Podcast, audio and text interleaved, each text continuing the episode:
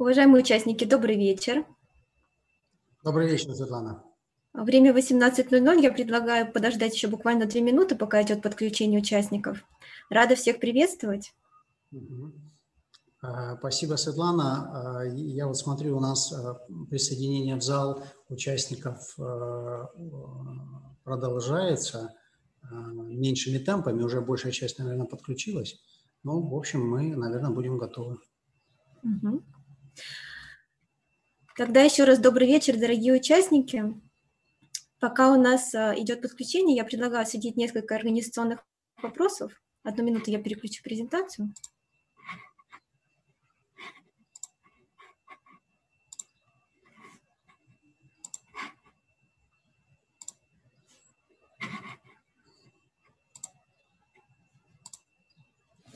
Сегодня мы с вами встречаемся уже на седьмом психообразовательном вебинаре.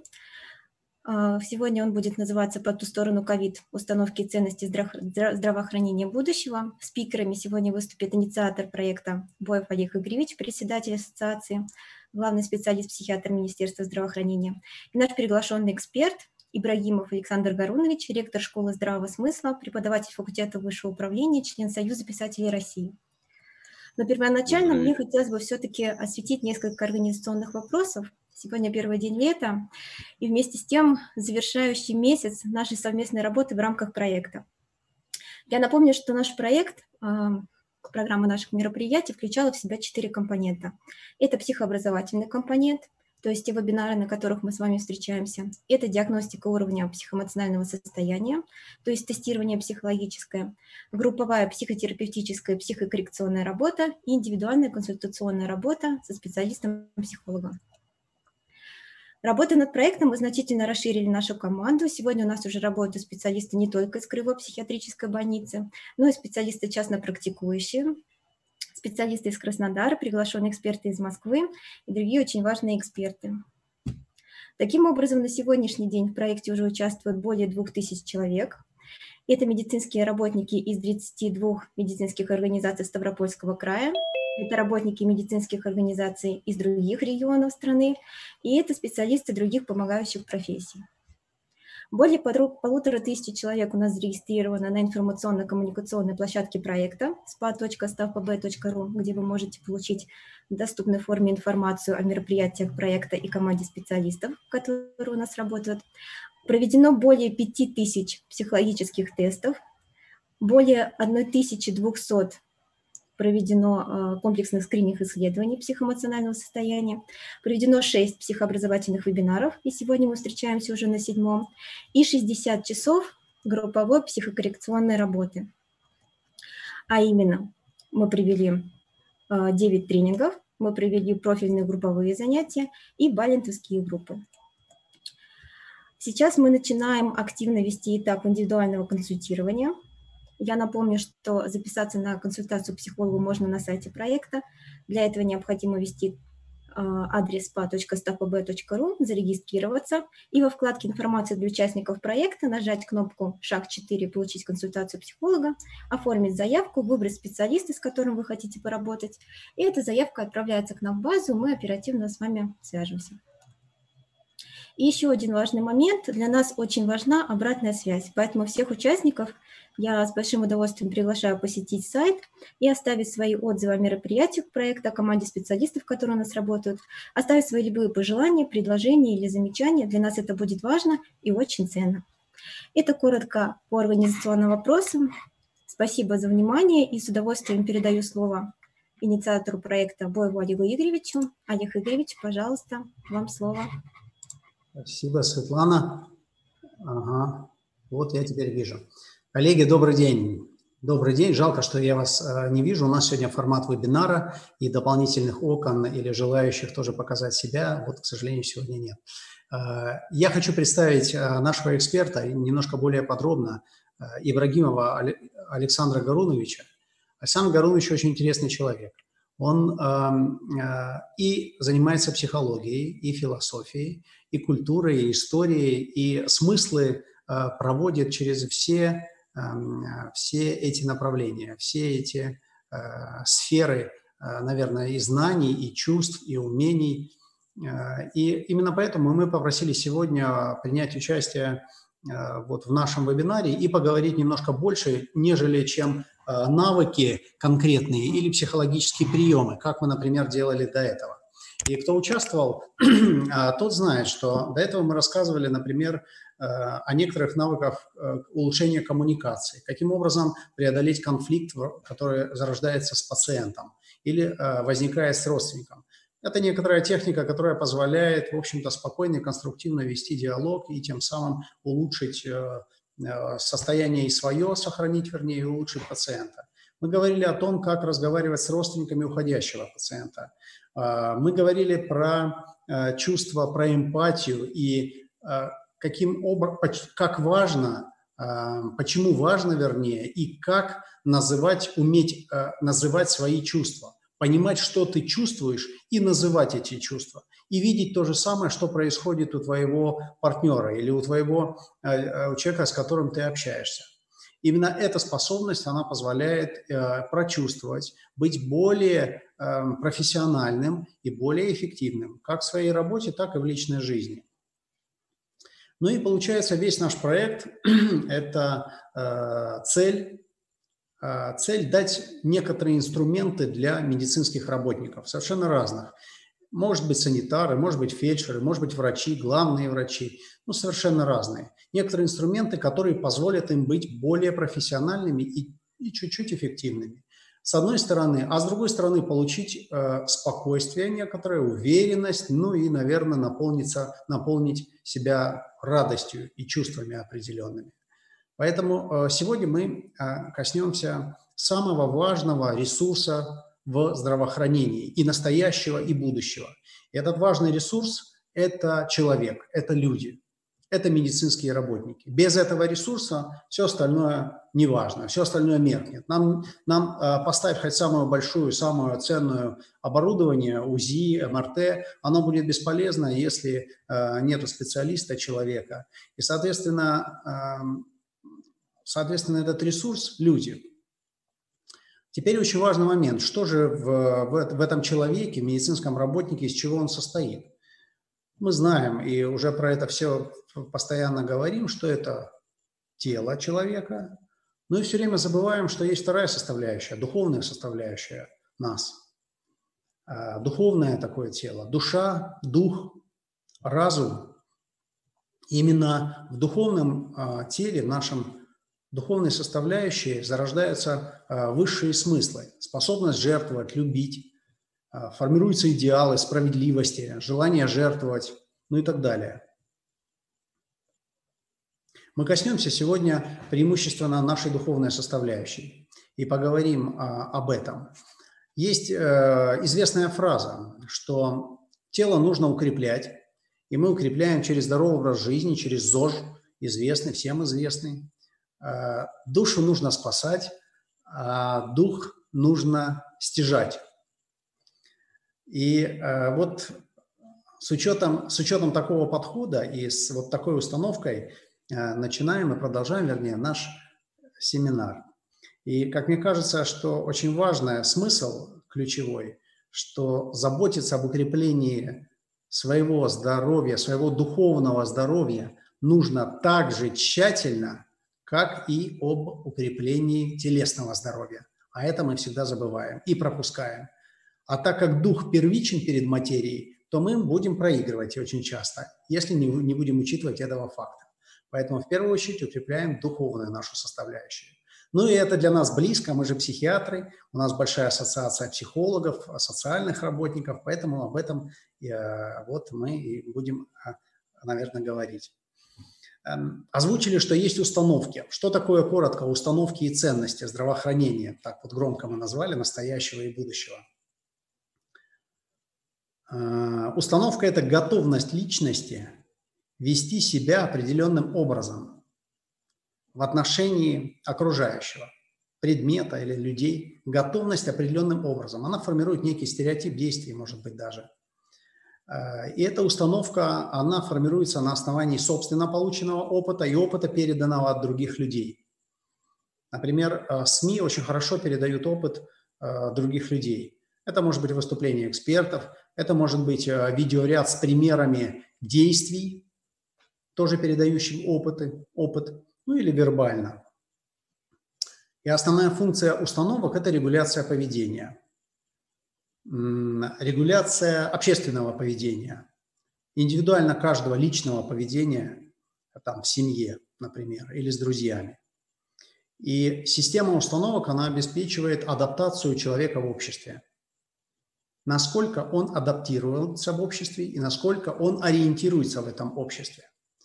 Если система установок адекватная, и она способствует, соответственно, э, его адаптации. Если что-то в установке не так работает, появляются проблемы, появляется конфликт, внутренний конфликт, внешний конфликт. И так или иначе э, э, это видно по поведению человека. Что такое ценности? Ценности это, – это важность, это значимость для нас. Это а, э, ценности э, буквально являются повседневными ориентирами нашими для ориентирами нашего выбора ежедневного, принятия решений. Они изнутри управляют нашими, нашими решениями, а следом и действиями. Ценности могут быть материальные, ценности могут быть духовные. А, ну, из материальных ценностей, например, а, экономическая ценность – это стоимость, это цена, это деньги, некая ценность денег. А, например, потребительская ценность или, э, вернее так, бытовая, что ли, ценность, благоустройство – это комфорт. Да, например, ну, какой-то вещь, которая создает для нас комфорт. Может быть, ценность эстетическая. Что это? Это красота. Ценности могут быть, например, образование, карьера, у кого-то власть, у кого-то деньги, я уже об этом говорил, у кого-то саморазвитие. Ценность саморазвития, она тоже формируется. Э, таким образом, вот ценности и установки, готовность действовать определенным образом, они и влияют на наше поведение они сидят где-то внутри нас. А, и, и, и самое интересное, что сейчас очень активно распространены технологии, которые влияют на смыслы а, в нашем сознании и меняют установки и, возможно, наши ценности. Так и происходит управление поведением. Вот как, а, каким образом, что нужно укреплять и чего придерживаться, чего, каких ценностей придерживаться и установок, чтобы сохранить себя – чтобы действительно двигаться по ступенькам к спасению души или сохранению, если это, если это громко и непривычно для некоторых людей, то сохранению психологической устойчивости, стрессоустойчивости. Период ковид, я перехожу к первой части вопроса, Александр Горунович, ну и э, такая преамбула была. Ну и э, к первому вопросу, вот мы озвучили, что период ковид, история ковид вроде прошла, я уже считаю, что она прошла. Конечно, есть еще будущее определенное, но вот мы многое преодолели. И в этот, э, в этот период ковида э, медицинские работники, кто-то шел за опытом в учреждения, где лечат пациентов э, от ковида. Кто-то шел за деньгами, потому что была дополнительная плата. Кто-то шел, чтобы спасти жизнь других людей, потому что люди умирали. И действительно так, у нас ковидные госпиталя просто были переполнены. И это была очень непростая ситуация. И вот интересно, что э, все, э, все медицинские работники так или иначе жертвовали, э, жертвовали своим временем, жертвовали общением с близкими. Они находились эм, удаленно, они находились, жили там в отелях, своими личными интересами, возможно, общением с друзьями. Можно ли это назвать жертвой или самопожертвованием, то, что они делали? Или же, или, или не все можно назвать жертвой?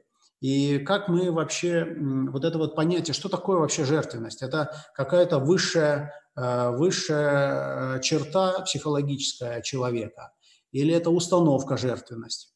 Э, самопожертвование, вообще установка действовать именно так, во благо других – и зачем она нам нужна? Может ли она приблизить нас к психологическому устойчивости? вот это вот качество, способность жертвовать ради других людей или нет?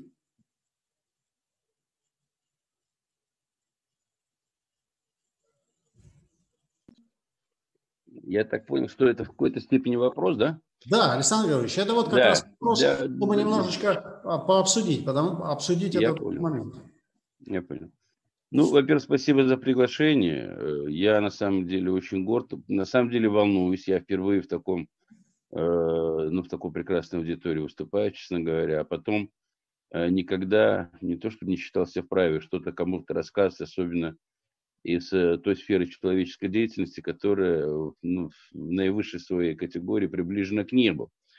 Ведь мы про врачей вспоминаем так же, как, так, так, так же, как мы вспоминаем Бога. Да? То есть, когда нам плохо, мы тоже вспоминаем врачей. То есть так в повседневной жизни, может быть, на это не очень внимание обращаем, но стоит у нас чему-то заболеть, что там, значит, там заморгать как-то или что-то порезать, как мы сразу вспоминаем, что есть такие, значит, э, совершеннейшие волшебники, э, которым с любым э, там запросом можно прийти, и они тебе в конечном итоге помогут.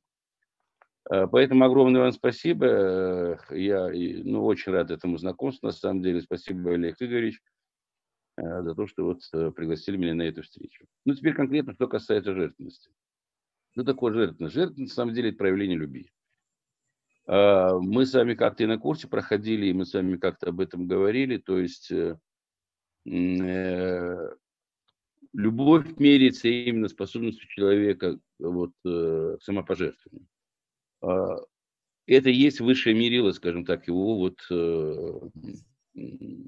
скажем так, его жизненных установок и того, насколько он э, находится именно в ценностной парадигме, не в парадигме своих собственных каких-то э, интересов. То, что, конечно, врачи совершили вот в этот э, период, это, это, на, это на самом деле подвиг. Если уж так, я человек военный, сравнивать все это с какими-то, скажем так, ну, военными боевыми действиями, вы оказались на передовой самый сложный, самый трудный период, при этом вы к этому не готовились, то есть никто заранее не говорил, вас там учения не проводились, э, материальные средства под это не выдавались, я имею в виду специальных не было лекарств, ну как э, вооружений, да, соответствующих для борьбы с этой напастью. И вот вы ринулись в бой, э, опустив э, забрало, поскольку, то, в каком виде вы присутствовали в красных зонах и на приемах с врачами, это же понятно, что это э, на самом деле было мощнейшее испытание. И из этого испытания вот наш врачебный корпус, он вышел с э, таким вот э, достойным, э, очень достойным результатом.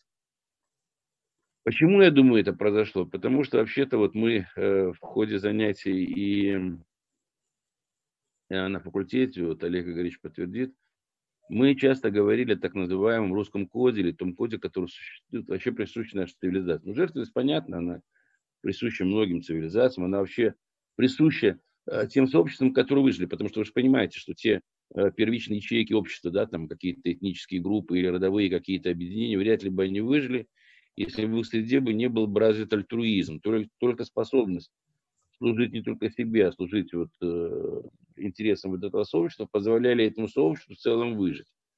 Мы же понимаем прекрасно, что если собрать сообщество э, эгоистов, то оно вряд ли будет жизнеспособным особенно если оно ну, там, подвергнется каким-то испытаниям. Понятное дело, что эта жертвенность присутствует и в других культурах, но то, что присуще именно для русской культуры, это вот э, э высочайший акт, э, как бы сказать, высочайший акт служения и, скажем, преданности этому пути, который ты избрал. И помимо того, что жертвенность является, конечно, мощнейшим проявлением любви, это еще и мощнейший показатель того, насколько человек целостен. Э, человек разбросанный, человек нецелостный, человек, скажем так, который опирается в основном на э, свои какие-то интересы, он к этому вряд ли будет способен, и мы с такими людьми тоже встречаемся. Ну вот наши пословицы какие. Сам погибая, товарища выручай, да. Ну вот если мы вспомним про архетипы наших вот этих вот взаимоотношений, которые нам закладывались, ну, в какой-то степени с детства, да, так же оно и было на самом деле. Вообще как-то стыдно для людей, ну, нашей культуры, людей, которые сформировались как целостные, как целостные личности, вообще о своих интересах как-то говорить. Они, безусловно, есть. И страхи есть, и интересы есть, и есть неприятие каких-то вещей. Но вот это вот умение каждый раз перебарывать внутри себя, заставлять в какой-то степени себя совершать этот ежедневный подвиг, причем не относясь к этому как к подвигу. Вспомните, давайте вот э, «Война и мир», э, вот э, этот знаменитый эпизод с командиром батареи. то есть который совершил подвиг, ему вроде бы говорят, что он подвиг совершил, а он к этому относится как, ну, как э, к вещи достаточно об, обыденной, понимаете? То есть он, почему? Потому что он внутренне к этому готов.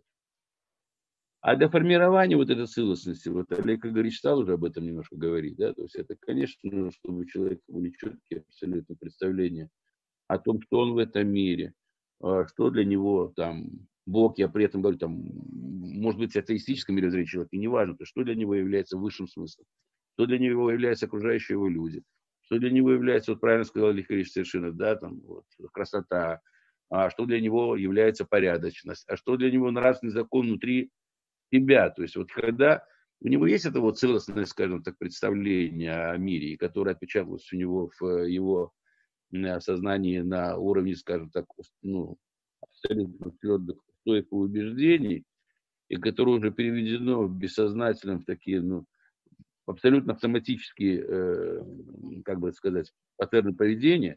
То есть, понятное дело, что этот человек, да, в конечном итоге, он идет на подвиг, он идет при этом улыбаясь, идущий на смерть приветствует тебя. Но это лозунг из этих самых, из э, э, гладиаторов, которые шли на смерть. Но это вот на самом деле э, так оно и есть. Поэтому вот для меня жертвенность – это прежде всего любовь, конечно, лекарь. А, Александр Григорьевич, а вот такой момент. Вот, например, а, врачи или вообще когда человек, он а, говорит, для меня, для меня очень важно выучиться, заниматься саморазвитием, чтобы у меня было навыки. И поэтому я, например, ограничиваю там, общение с близкими, иду читать книжки или иду учиться. Э, я ограничиваю там питание каким-то образом, и мне нужно также продолжать поехать, там, сэкономить денег и поехать на обучение. И я в итоге хочу стать самым лучшим, самым умным и самым образованным человеком. И вот здесь возникает момент. Он вроде чем-то пожертвовал, там, чем-то пожертвовал.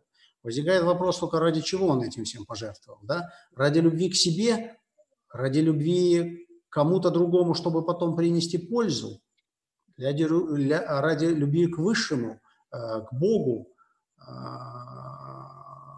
наверное, э, наверное, здесь э, мы часто жертвуем чем-то. Просто конечная цель какая? Оказать помощь другим, окружающим, или возвысить себя, сделать себя самым лучшим, самым знающим, самым опытным и утереть нос другому человеку. И... Олег Игоревич, вот, ну, это мой, мой взгляд да, на вещи. А человек по жизни, в общем, находится в постоянном поиске. Да? С одной стороны, он ищет себя самого, с другой стороны, он ищет вроде бы как Бога. Но мы сейчас говорим, конечно, о личностях, которые на самом деле этим поиском занимаются, потому что мы понимаем прекрасно, что есть люди, которые по этому поводу особо не заморачиваются, нормально себя совершенно чувствуют. Вот эти вот поиски себя и поиски, скажем так, Бога, если эти две тропинки, если эти два пути совпадают, тогда в конечном итоге вот, э, вот это самосовершенствование человека, его работа постоянно над собой – его приближение к некому идеалу, его, скажем так, э, стремление э, соответствовать тому, что заложено в него в качестве вот этого мощнейшего потенциала, это, конечно, позитивно. Но мы сталкиваемся с вами, с вами также, ну, здесь общество психологов, все прекрасно знаете, что есть такая проблема, как перфекционизм, да? И она на самом деле начинает людям э, портить жизнь, поскольку вот им надо в конечном итоге всегда в любых условиях независимо ни от чего, быть лучшим в той или иной ситуации. Но это базируется на том самом, э, ну, скажем так, на эгоистическом каком-то да, э, позыве. В то время как если мы говорим о другой ипостаси, то есть, еще раз говорю, сочетание вот этих двух путей, путь поиска Бога и путь поиска самого себя, если эти пути совпадают, тогда в конечном итоге вы достигаете тех вершин, которые достиг ваш замечательный, ну, я даже не знаю, как его назвать, там, ну, на самом деле он коллега ваш, да, и для меня это пример по жизни, и мне пришлось с его жизнью сталкиваться, потому что мы в 2012 году там художественный фильм хороший про него там снимали, но события 2014 года в Украине, они не позволили это сделать с тобой на Есенинске. Видите, Лука, то есть это же вот э, жизнь человека как подвиг, понимаете, вот независимо от того, что что бы ни происходило, там, сталинские лагеря, война, репрессии, смерть близких людей – там потеря там, жены и все прочее. Но этот человек все время знал, чего вот он идет. И он шел на самом деле к Богу, и он шел к самому себе. И в конечном итоге мы имеем совершенно потрясающий пример, когда ну, вот, человек всем своим жизненным э, вот, подвигом, скажем так, он соответствовал тому, о чем он заявлял. И в конечном итоге я только, почему я еще про него вспомнил, буквально вчера мы там с нашими слушателями одними разговаривали, они сейчас занимаются тем, что э, святитель Лука очень почитаем в православном мире, и не только у нас, оказывается, есть православная большая диаспора в Никарагуа, э, в Гватемале. И они там нарисовали, значит, э, создали икону святителя Лука, две иконы. Они прислали сюда в Россию. Очень сложно путь, как они их передавали, и все прочее, сюда.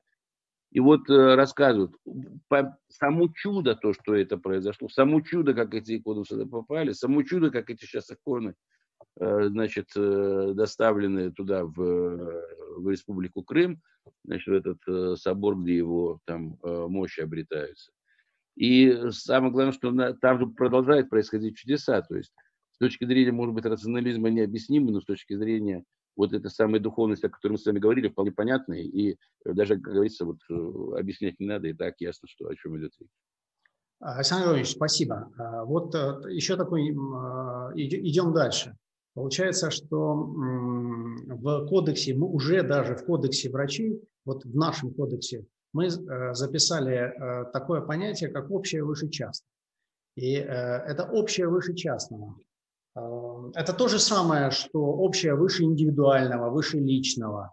И это первый момент. А второй момент – это тоже путь, путь приближения к, скажем так, это тоже может быть проявление пожертвования, жертвенности некоторой, да, если мы, если мы говорим о том, что общее все-таки выше.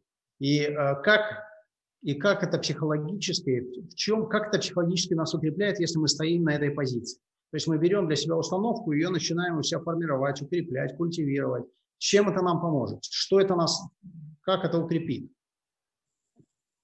Ну, а, ну, э, ну, лучше всего, конечно, пример каких-то показывать. Ну, вот самый простой пример. Да, были дарованы человечеству на каком-то этапе там 10 заповедей. Вот если мы вникнем да, в суть этих 10 заповедей, то там же изначально, особенно в первых трех, говорится о том, что есть некие смыслы, которые выше своего земного существования. Есть некоторые вещи, которые, в общем-то, э, они э, априори принимаются вроде бы человеком. Почему?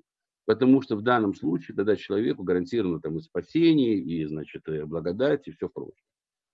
Это и эти самые общие законы, которые и обуславливают жизнь самого социума. И если эти законы, допустим, они в какой-то степени отрицаются, человек, он не выживает в всех или иных условиях. И это как-то, скажем так, ну, чудесным образом, что ли, вот оно и воздействует при воспитательных процессах, при том, что эти, э, скажем так, ну, постулаты, скажем так, или эти аксиомы, как-то они Э, человеку передаются э, и с молоком матери, и, на, и, на, и еще раз говорю, там, в процессе воспитания, в процессе образования, они ему передаются, тогда человек этими категориями не просто мыслит, он этими категориями живет. И это, конечно, с одной стороны, вроде бы это жертвенность. Но, с, но в любом случае эта жертвенность абсолютно естественная. То есть, вот помните, э, я вам как-то приводил слова, значит, Лютера на, на процессе Ворфи, когда его пытались там переубедить, значит, заставить обратно, значит, там вернуться в католичество и все прочее. Он сказал замечательную фразу. Ну, то, что сказал протесту, значит, какого-то протестанта пошел, он еще сказал такую фразу. На том стою и не могу иначе. Вот это вот внутреннее состояние, когда человек, ну, просто он физически не может иначе. Он вроде бы и, ну да, конечно, рацию ему подсказывает, ну, что ты сейчас там будешь, значит, там сидеть в этом окопе, отстреливаться до последнего патрона, да, ну, может быть, лучше там пойти там сдаться как-то, лучше там еще что-то сделать не надо особо прикрывать там, там друзей, товарищей, но все мы живем, каждый спасает сам себя и все. А он не может иначе, понимаете? Он просто не в состоянии делать иначе, потому что в нем этот код заложен. Научиться этому, ну вот в принципе уже взрослому человеку, наверное, крайне сложно. Только большие какие-то испытания могут к этому привести, вот жизненные какие-то испытания. То есть человек попал в критическую ситуацию, возможно, вот он на своем жизненном опыте это как-то испытал. Но это вообще-то вот оно воспитывается и взращивается. И вот для русского цивилизационного кода это как раз таки характерно. То есть, когда мы говорим о кодах, один из главных наших кодов, это вот это самое, мы ее называем общинностью. Там кто общинностью, кто там соборностью, но вот эта вот общинность, она у нас присутствует. Ну, пространства большие, условия не очень благоприятные были. Я пытаюсь рационализировать сейчас, понимаете? Поэтому приходилось как-то объединяться и совместными усилиями все делать. Ну да. Получается, что э, действительно, э, если мы э, говорим об индивидуализме, и э, культивирование не только себя и привлечение всех ресурсов к себе, в итоге это не способствует выживанию, как нам кажется на первый взгляд. Нет. И не способствует укреплению себя или там, нашей семьи и так далее. Получается, э, только исключительно позиция э, во имя общего. Но вот такой момент. Если у нас общее, общее это э, что? это семья, интересы семьи, это некая группа сотоварищей, которые, у которых сформировалось некое свое видение там, перспективы какой-то, и мы действуем сообща.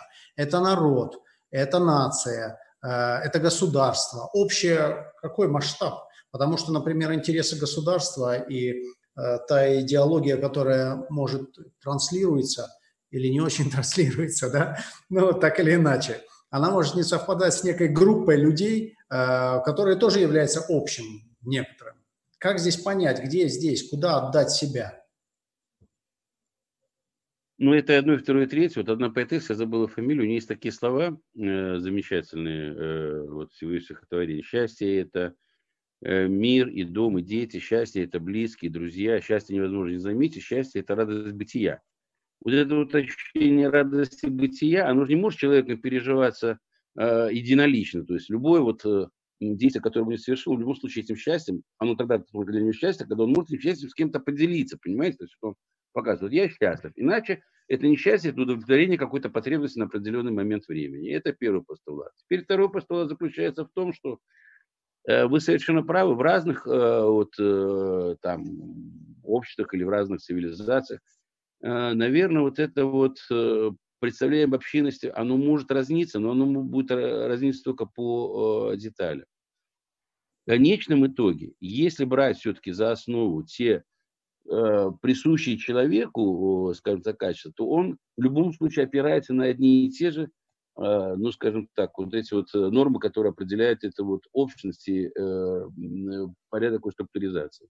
У меня в свое время я специально этим занимался, я вот там брал различного рода конфессий, да, их порядка там 12, и, все, и у всех у них пытался вот определить то, что вы начали сегодня, тот самый ценностный, скажем так, перечень, на который человек опирается, и которому он руководствуется в жизни, кто и создает в конечном итоге вот эту вот э, общинность или вот это самое общество, которому он готов служить. Вы знаете, э, практически у всех совпадает. Ну, не совпадает там в нюансах, понятное дело, да, там у э, некоторых времен одно принято в плане там этики, у некоторых там другое. Но но вот то, что сам погибает товарища вруча, это практически есть у всех.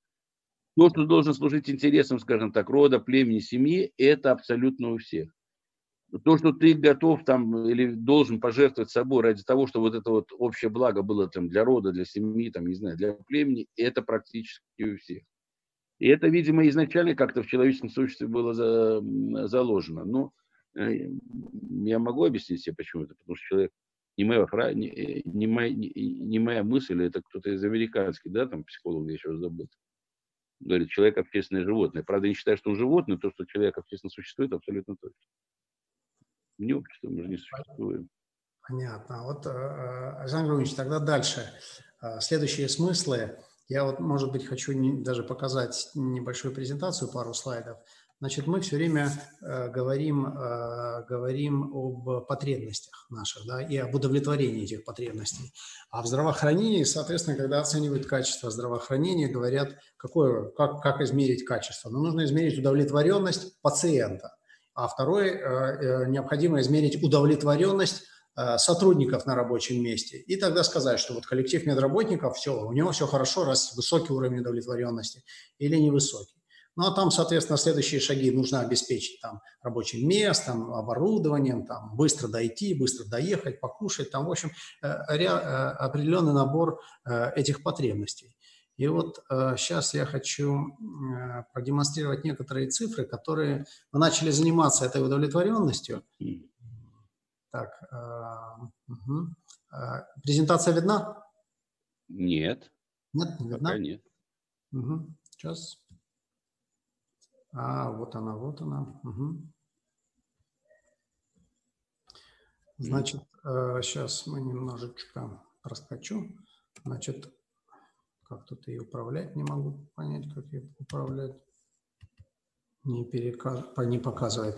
Ну, э, сейчас, сейчас, сейчас. Значит, э, мы говорим о том, что э, стали заниматься персоналом, людьми и оценить, э, оценить что же надо сделать, к чему идти, что нужно, как формировать коллектив для того, чтобы было, люди не уходили в сторону, чтобы люди э, не выгорали, чтобы не было профессионального выгорания. И вот э, есть тесты, которые оценивают уровень выгорания сотрудников.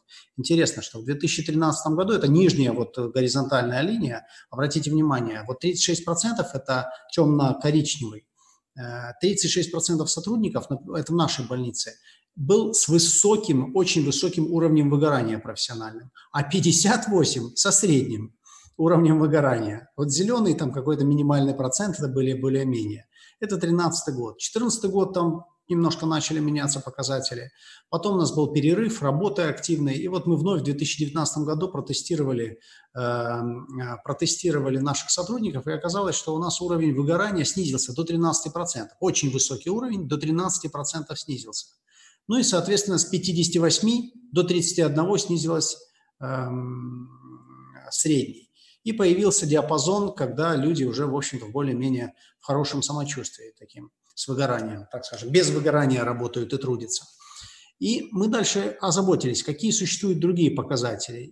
И во многих учреждениях оценивают удовлетворенность. Но когда мы внимательно, э, внимательно э, почитали, что такое удовлетворенность, оказалось, что это вообще, э, ее даже не стоит принимать особого внимания, потому что это не конечный результат совершенно. Он не позволит развиваться, если мы будем мерить удовлетворенность.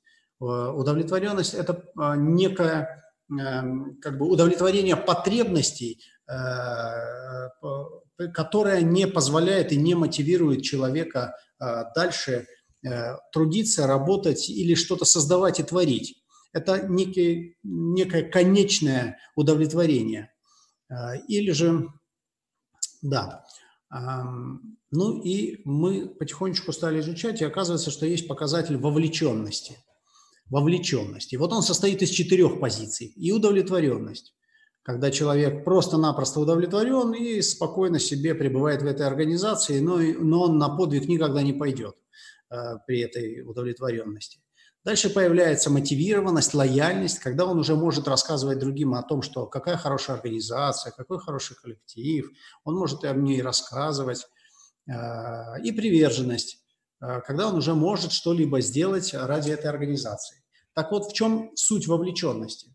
Вовлеченность – это когда человек готов сделать нечто дополнительное и не ожидает для организации или для людей, для, для общества, и не ожидает взамен вознаграждения. Ни денежного вознаграждения, ни признания, ни там э, улучшения карьеры. Он присутствует на рабочем месте и своим разумом, и своим сердцем. И таким образом вкладывает, делает дополнительный вклад вот в это общее. Он вовлечен в процесс, он ценит организацию, он готов отдать часть себя на развитие этой организации. И вот этот показатель можно померить. И мы начали для себя э, его измерять. И оказались очень интересные результаты, но я об этом э, пока, пока не буду э, рассказывать. Так, сейчас.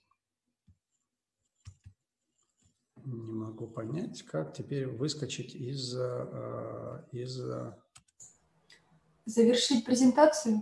Ага. Да, да сейчас минутку. Ну, Выскакивает она. А, все, все, все, я увидел. Ну, спасибо большое. Э, вот, таким образом, здесь очень интересные смыслы. Александр Гаврилович, мы для себя делаем выводы, что вовлеченность – это нечто принципиально другое состояние, чем удовлетворенность. И вообще удовлетворенность – вредные, вредные смыслы, э, которые сейчас внедряются. Э, как в потреблении, ну так, собственно, и во всем остальном. Как вы думаете? У вас, у вас потрясающая эта презентация.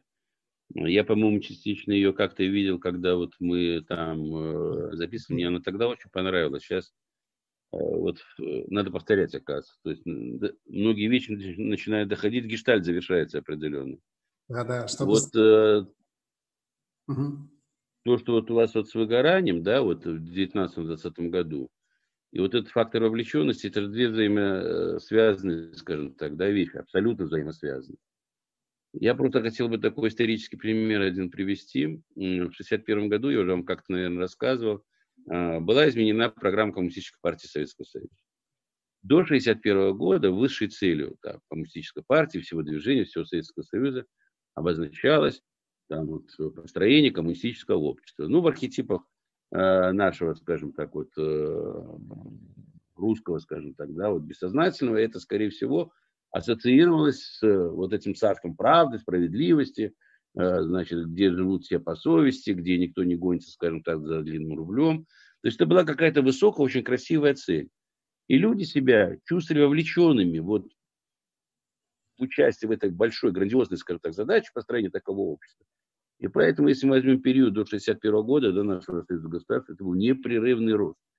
Несмотря на войну, несмотря на послевоенную разруху, несмотря на какие-то сложности. Мы в 1945 году войну закончили, в 1957 году спутник запустили первыми, понимаете, на планете, что было вообще немыслимо. То есть вообще никто не предполагал, что мы способны это сделать. А вот после 61 года что изменилось? Мы изменили эту задачу. Какую мы поставили? Мы поставили задачу, это вот к вашему фактору удовлетворенности, э, всемирное удовлетворение все растущих благ, все растущих потребностей трудящихся. Так была сформулирована главная задача партии. И вот как только вы сформулировали, у людей внутренне произошло какой-то надлом. Они теперь не участвовали в великом общем деле – которое, может, было как-то и недостижимо, которое было несколько таким вот, ну, э, заоблачным, я бы даже сказал, вы понимаете, но это была великая цель, это была великая идея. А они стали стремиться вот выполнять задачу по всемирному удовлетворению э, удовлетворенных стало больше, я вам сразу скажу, потому что там как-то и э, деньги на это направлялись, и кредиты стали открывать, люди стали приобретать серванты, э, значит, там диваны, гаражи и все прочее. А, удовлетвор... а вот это вот э, общее состояние общества, оно, конечно, вот э, деградировало, что и потом завершилось в 91 году. То есть эти два ваших фактора, вот выгорание, вовлеченность, они просто потрясающе отражаются. Вы просто молодцы. Получается, что э, вовлеченность и стремление к какой-то далекой и цели, которая нечто больше своих личных интересов, оно является фактором укрепляющим. Оно, оно просто продлевает жизнь сообщества в целом. Не моя мысль, это есть такой Олег Александрович Щагин, да, замечательный совершенно наш вот товарищ, может быть, слышали про него, я не знаю, то есть он иногда у нас в школе выступает. Вот он сформулировал совершенно правильно. Он говорит, что вот у человека, особенно вот если это мужчина, у него цель должна быть находиться за пределами его физического существования. То есть если он ставит перед собой цель, которая стоит за пределами его физического существования, тогда он весь нацелен на будущее. Когда он создает семью, воспитывает детей, там, я не знаю, строит города, Э, создает нечто прекрасное, там, э, стремится к тому, чтобы была справедливость. Что. То есть он не живет сегодняшним днем, у него такая вот цель, она стоит за пределами физического существования. Он понимает, что он ее при жизни не достигнет. Но он все делает для того, чтобы эта цель была достигнута последующими поколениями. То есть вот если когда вот сейчас это вот высокая цель и совместная работа ради этой цели, это, конечно, человек... Вообще совместная работа ради любой великой цели, великой цели, а вот Почему у вас выгорание там, да, фактически, ну, там, ну, это потрясающая цифра, там, было 34, стало там 13 процентов, да, это, это же понятно, люди понимали, что они в этом подвиге, в этом, скажем так, служении, и они все вместе, и они вовлечены в вот это вот великое дело, великое дело спасения, но это э, сродни подвигу апостолов, понимаете, то есть иначе его никак не назовешь. Александр Геронович, э, э, получается, Э, у нас такой период интересный исторический. Когда-то когда у нас были цели далекие, высокие, общее благо, жертвенность, а потом мы приняли другую культуру, и она по, по, начала заливать все вокруг, вокруг нас, и, соответственно, она чуждая культура. И все эти ценности, которые сейчас идут, они чуждые нам ценности. И здесь, здесь надо как-то выстраиваться, выстраиваться в другом направлении, потому что даже в указе там, президента по здравоохранению развития до 2025 года, там такой момент. Угроза Э, национальной безопасности является отток медицинских работников из больниц. Но под оттоком является, что лежит, и выгорание, и недостаточная там какая-то минимальная потребность для врачей. Врачам не надо очень много, им нужно хотя бы минимально, чтобы они жили более-менее нормально и, и, соответственно, кормили э, всю свою семью. любая, вот, понимаете, великие цели, они же не исключают того, что к людям надо по-человечески относиться. А, мне отец в свое время рассказывал, какие были, он был сельским учителем, какие были два самых уважаемых э, человека на селе. На селе два самых уважаемых человека были учитель и врач. Вот когда они заходили там в клуб, понимаете, то есть э, там, ну, кино посмотреть, даже кино люди, телевизоров не было, ходили в клуб смотреть, то зал вставал, люди вставали и пропускали их там, давали им самые там э, вот удобные места. А когда было холодно, первым кому привозили дрова, да, там, ну, в горах там зимы суровые бывают, а с дровами не очень хорошо. Кому привозили дрова? Вот привозили врачу и привозили учителю обязательно эти дрова, понимаете? Последним делились с этими людьми. И они всегда были э, не только э, востребованы, скажем так, в плане их профессион, там, профессиональной какой-то востребованности. Они были востребованы, потому что люди, люди благодари, были благодарны им за то, что они делают. Вот эти же не подвиги. Когда государство на это дело не обращает внимания, честно говоря, это свинство, по большому счету. И поэтому, как только мы вот э, с вами э, создадим новую все-таки проект образующую элиту русского проекта, то у нас, конечно, будет две самые уважаемые профессии, это врачи и учителя. Это абсолютно э, точно. Э, но я немножко, скажем, тогда э, отошел вот от этого самого, то есть... Э, Александр Григорьевич, я... Мы про вовлеченность да, добавлю, получается, врачи спасают тело, спасают человека, чтобы у него был шанс дальше что-то сделать, а учителя через знания, там, просвещения спасают душу в итоге. Вот эти вот две, две составляющие. Можно и так, но помните, Авиценна, по-моему, говорил, да, великий врач, скажем так, который вот э, вся жизнь тоже как э, единый пул, он же говорил, что первое, чем, чем лечить надо? Чем врач лечит первым? А первым он лечит словом. То есть вот э, на самом деле слово врача, вот эта вот эмпатия, о которой вы говорили, его, да, вот иногда придешь, он, может быть, и сделать-то ничего не сделает, но на себя посмотрит, ты сразу поймешь, что все, значит, будет замечательно и хорошо. Вот есть один анекдот, но правда, ну я потом его расскажу, что потом немножко. Спасибо. Да. Спасибо, что спасибо про врачей вспомнили, что могут лечить и слово. Спасибо, Александр. Конечно, это самое главное. Да. Это же, а как, а как сельские э, эти врачи лечили-то? У них же, вы же представляете себе, вот высоко в горах на фельдшерский врачебный пункт, особенно в те времена, дорог нет, ничего нет. У него в лучшем случае касторка там, ну, я не знаю, йод, да, какой-то, пилюльки, на который, значит, мазал постоянно йодом, значит, давал пить касторку. Но это в лучшем случае. Да. Ну, какие-то, может, медикаменты есть. То есть он словом лечил, своим ну, соучастием как-то. Это, конечно, сейчас не тема нашего э, вебинара, но если дальше продолжить, то получается э, еще раньше, еще раньше в исторический период, когда не было вообще никаких лекарств, то э, были знахари, ведуны и так далее, они лечили словами и установками. Это же тоже слова и установки, или вибрации Конечно. и так далее. Таким образом, э, первичная вот эта какая-то духовная составляющая, она влияла на материю, на тело человека и ее восстанавливала. Но эти знания, э, в общем-то, наверное, утрачены, или, может быть, кто-то остался носителем, но пока этих людей, их, наверное, не, немного. Ну, пытались к этому же вернуться, и Сечина пытался к этому вернуться, и Павлов как-то пытался к этому вернуться. У нас была своя школа даже парапсихологическая, там доктор э, медицинских наук, помните, был такой член-корреспондент Академии медицинских наук, э, Васильев, который занимался именно проблематикой вот, э, парапсихологии и все прочее. Да. То есть это была же целая школа, ну, которую в конечном итоге там из каких-то побуждений зарубили. Но они же исходили из того, вот о чем вы сказали, что вот этим тоже можно воздействовать как-то. И мы знаем, что этим реально можно воздействовать. Ну да. Э, Александр Ильич, переходим к, к следующей нашей установке или к следующей ценности. Уже об этом проговорили, э, про образ будущего. Об этом сейчас начинают говорить в разных формулировках, образ будущего. А человек сидит и чешет э, себе затылок и говорит, ну какой образ будущего? Мне сейчас надо пойти поработать, мне сейчас надо там пойти подежурить, мне нужно успеть одно, второе, третье. И э, таким образом у него нет времени на то, чтобы сформировать свой, свое будущее, сформировать этот образ и свое, и общее семьи, и в целом народа. И посмотреть немножко за, за, за горизонт. И э, крайние проявления отсутствия образа будущего, вот я знаю, в медицине, и они описаны и интересны в научных трудах. Когда человек, э, человеку говорят о том, что перспективы нет, будущего нет, все развалено, тебе идти некуда денег впереди нет. Вырисовывать тупик перед глазами, перед сознанием человека, то, естественно, это же тоже код. Естественно, это кодирует биологическую программу человека не на жизнь, не на взлет, а на падение и заземление.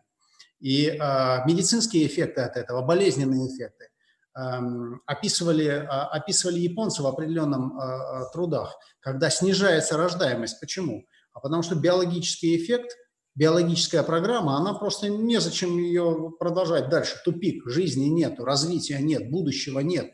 Человек не видит в этом будущем, как будут жить его дети, как продолжаться его род будет, и чем они будут увлечены, какие у него будут мысли, будут ли они дальше развиваться в любви и так далее. Так вот, э, с вашей точки зрения, образ будущего – он, э, я немножко преувеличиваю его, его важность сейчас, или же все-таки, э, или без него невозможно? И как, и, и как тогда э, это влияет на нашу устойчивость психологическую, душевную, духовную? Это крайне важный вопрос, на самом деле, который вы подняли. Да? Опять-таки, не моя мысль, мысль одного из наших слушателей, Алешина Андрея. Я про него, может быть, как-то рассказывал. Есть три жизненных стратегии. Да? Могут быть три жизненных стратегии. Первая жизненная стратегия заключается буквально в следующем, что вот да, мир вот этот вот, он э, бренен, я в этом мире э, живу, грубо говоря, да, вот как пассажир, но я понимаю прекрасно, что от того, как я себя буду в этом мире вести, зависит, как вы правильно совершенно сказали, жизнь будущих поколений и того, что будет там, смогут получить мои дети.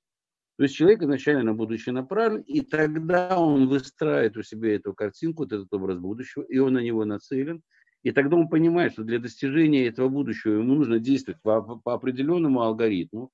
Алгоритм этот задан, скажем так, всей человеческой культуры. То есть, ну, там, я уж не говорю, там, не укради, не убей, там, туда-сюда, не совершай каких-то деяний и все прочее.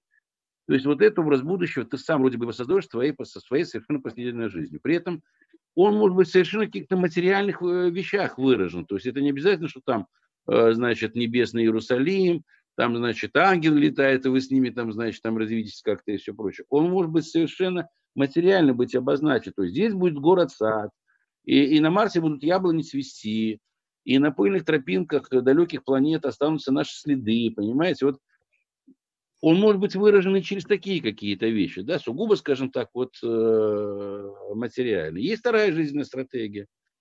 Ну что, мы, конечно, жизнь надо один раз, э, то есть повторов не будет, может быть, там где-то и хорошо, и после нас все проще, но никто еще туда пока не возвращался, и мы этого не знаем. Поэтому давайте будем по максимуму жить вот этим вот сегодняшним днем, делать то, что необходимо. А если вы живете по максимуму сегодняшнего дня, включаются вот эти вот самые программы, о которых вы говорите.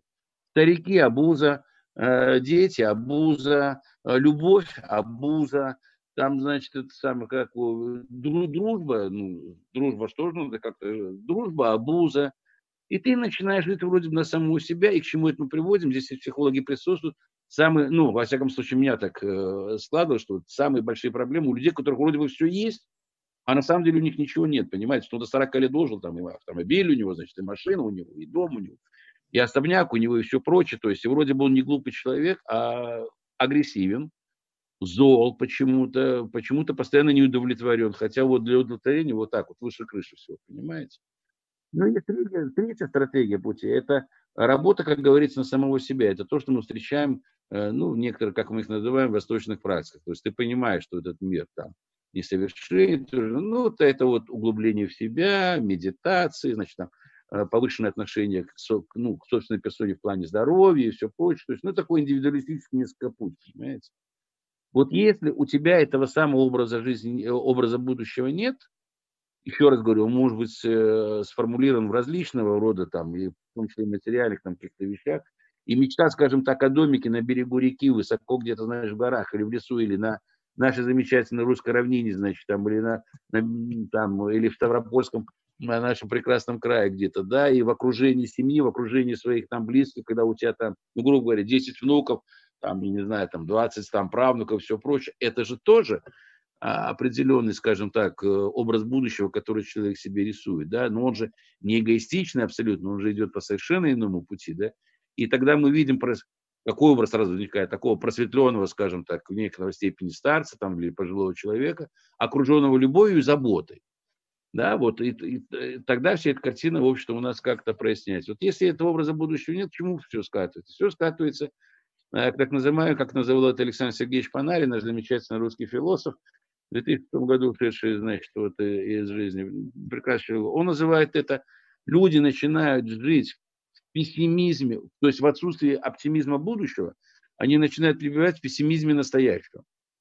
То есть он, вот он выгорает ежедневно, потому что потребности вроде бы растут, он их удовлетворяет, а удовлетворения-то нет. Да. Вот в чем дело. Александр Верович, очень э, э, здорово вы сказали. И э, я сейчас вспоминаю как раз-таки пример такой интересный, когда приходят подростки, родители приводят подростков, начиная с 12 лет где-то, ну там к 19, наверное, в этом промежутке, ребят, которых, которые учатся, которые неплохо учатся, но которые, которые переживают отсутствие смысла в жизни – и сначала это появляется отсутствие смысла в жизни, а следующий момент, а есть еще и смерть. А давайте подумаем о смерти. А потом появляется мысль, о, так смерть, э, в общем-то, не хуже жизни, можно и вот и тут так. А следующий шаг, э, смотрите, вообще получается смерть – это лучше жизни. Э, и дальше э, развивается социальный стереотип э, мышления и формирование этого мышления, в котором он уже говорит, ну, тогда вообще не вижу смысла в этой жизни никакого. Э, и он в этом живет. И он где-то внутри очень сильно мучается. У него э, пропадают эмоции, у него пропадает мимика, у него пропадает радость жизни, у него пропадает, у него нет мечты, и прямо видно, физически ощущается у этих людей тупик. Он вот стена бетонная впереди стоит. И как только мы начинаем, когда мы говорим о, о технологии, вот, например, э, сейчас обсуждаем, какими как профилактикой заниматься с такими вот ребятами на раннем этапе, если ты их взял. А, ну да, а, формировать, э, пробивать эту стену и формировать цель, которая должна быть уйти не просто за неделю в будущее, на месяц, а которая должна уйти за 5, 10, 20 лет, ну, в зависимости там по технологии, насколько это возможно. И чем дальше эта цель уйдет ближе там к, к закату, грубо говоря, жизни, к 60-70 годам, тем более наполненнее, наполненнее становится его текущая жизнь. И это очень заметно, и получается, что это острая потребность сейчас в таких проектах и таких масштабных проектах профилактических, не только для подростков, для всего населения.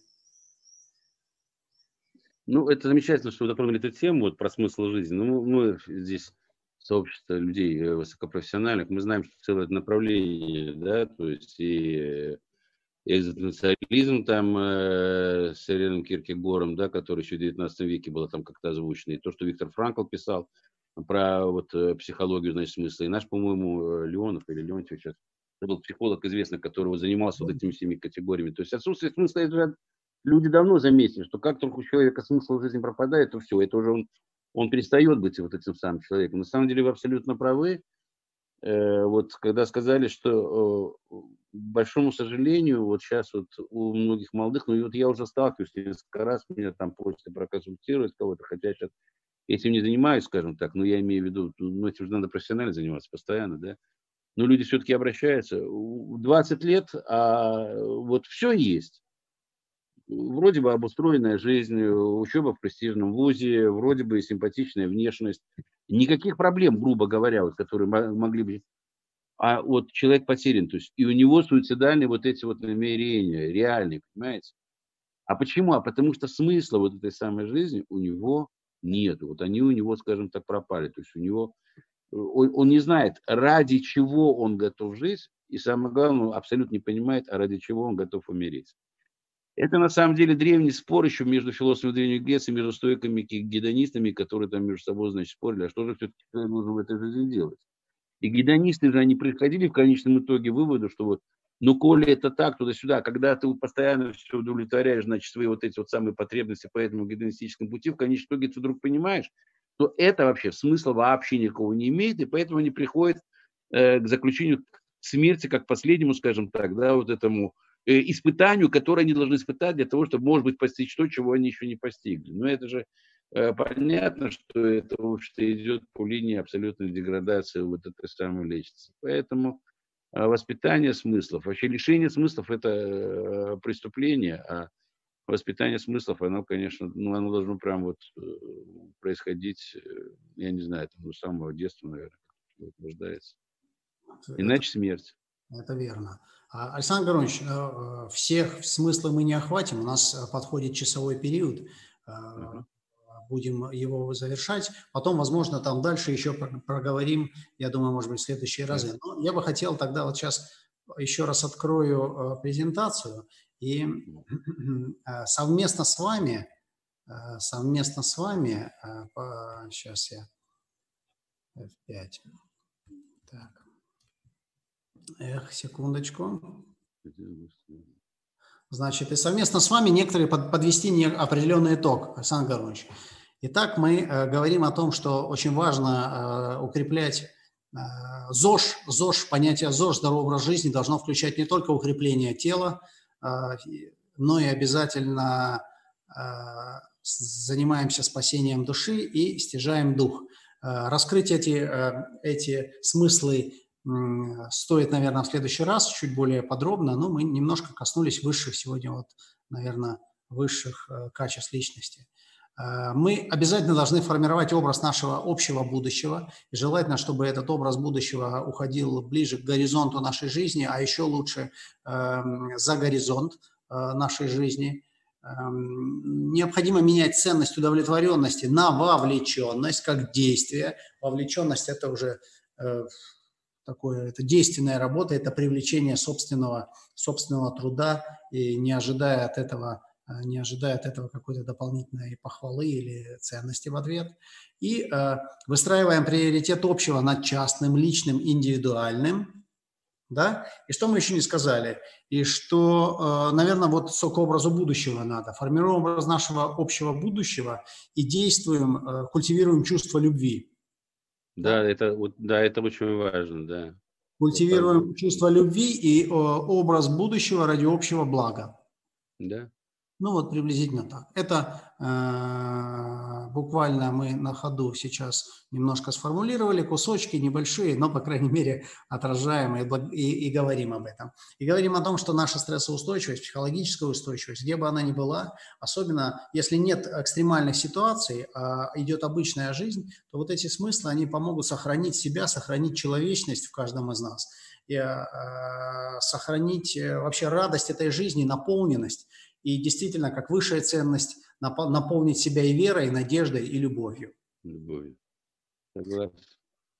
Александр Григорьевич, вам спасибо. Согласен. Коллеги. А, вам спасибо огромное. Нам... Было счастье, на самом деле. Вот я почувствовал себя вовлеченным, поэтому испытываю чувство глубокого удовлетворения. Э, был мотивирован, вот, и вот даже добавились дополнительные какие-то смыслы. Да. Спасибо большое. Спасибо, Александр Иванович. У нас, я смотрю, вопросов нету. Как вы говорите, когда нет вопросов, ну, хорошо, что нет вопросов. Э, ну, так, значит, так у нас. Интересно у нас понятно, работниками, э, консервативное же сообщество медицинское на самом деле. Оно очень такое, очень консервативное. Но э, всегда откликается, когда с участием и с душой, то оно всегда откликается. Александр Ильич, спасибо. Тогда мы завершаем. Вам спасибо огромное. Всего Вам. доброго. Светлана, передаю. Светлана, до свидания. До свидания все остальные вот, товарищи, кто участвовал. Всем всего доброго. Всех благ. Спасибо, спасибо, Александр Спасибо большое нашим спикерам. Уважаемые коллеги, вот такой необычный сегодня у нас получился вебинар, вебинар в формате диалога. Очень было бы интересно получить от вас обратную связь, как вам такой формат – может быть, стоит именно в таком формате продолжать наши встречи. Поделитесь, пожалуйста, своими отзывами. И спасибо всем, кто подключился сегодня к нашему вебинару в этот сегодняшний первый летний вечер. А, будем продолжать еще месяц нашу работу. А, если у вас какие-то пожелания, замечания, оставляйте на сайте проекта spa.stapb.ru.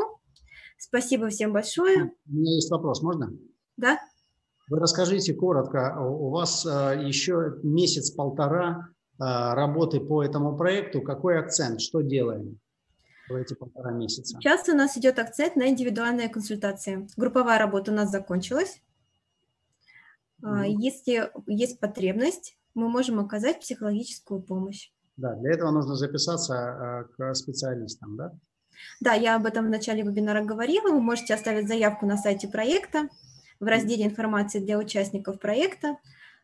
Кнопка шаг 4 получить консультацию психолога, заполнить заявку, и мы окажем вам помощь. Ну и большая у меня просьба будет, Светлана, попробовать, вернее, не попробовать, собрать обратную связь, а что интересует вообще медицинских работников, вообще участников наших проектов, потому что я думаю, мы его не закончим, будем продолжать. Но очень важно двигаться именно в том направлении, которое полезно, которое вообще принесет что-то нужное, хотя бы чуть-чуть. Поэтому... Полностью с вами согласна, Олег Игоревич, поэтому, уважаемые участники, будем рады получить обратную связь, будем стараться с вами налаживать активную коммуникацию. Спасибо большое спикерам, спасибо участникам.